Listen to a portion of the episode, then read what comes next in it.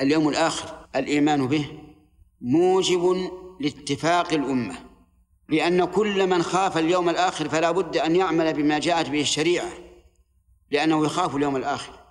قال الله تعالى: واتقوا يوما ترجعون فيه إلى الله ثم توفى كل نفس ما كسبت وهم لا يظلمون.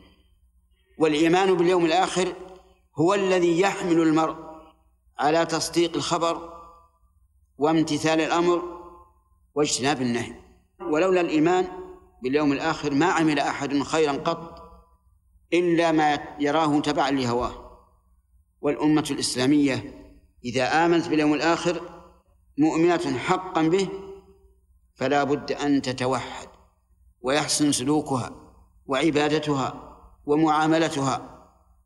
والإيمان باليوم الآخر يتضمن أشياء كثيرة ذكر شيخ الإسلام ابن تيمية رحمه الله في العقيده الواسطيه، ذكر الضابط فقال: ويدخل في الإيمان باليوم الآخر كل ما أخبر به النبي صلى الله عليه وعلى آله وسلم مما يكون بعد الموت.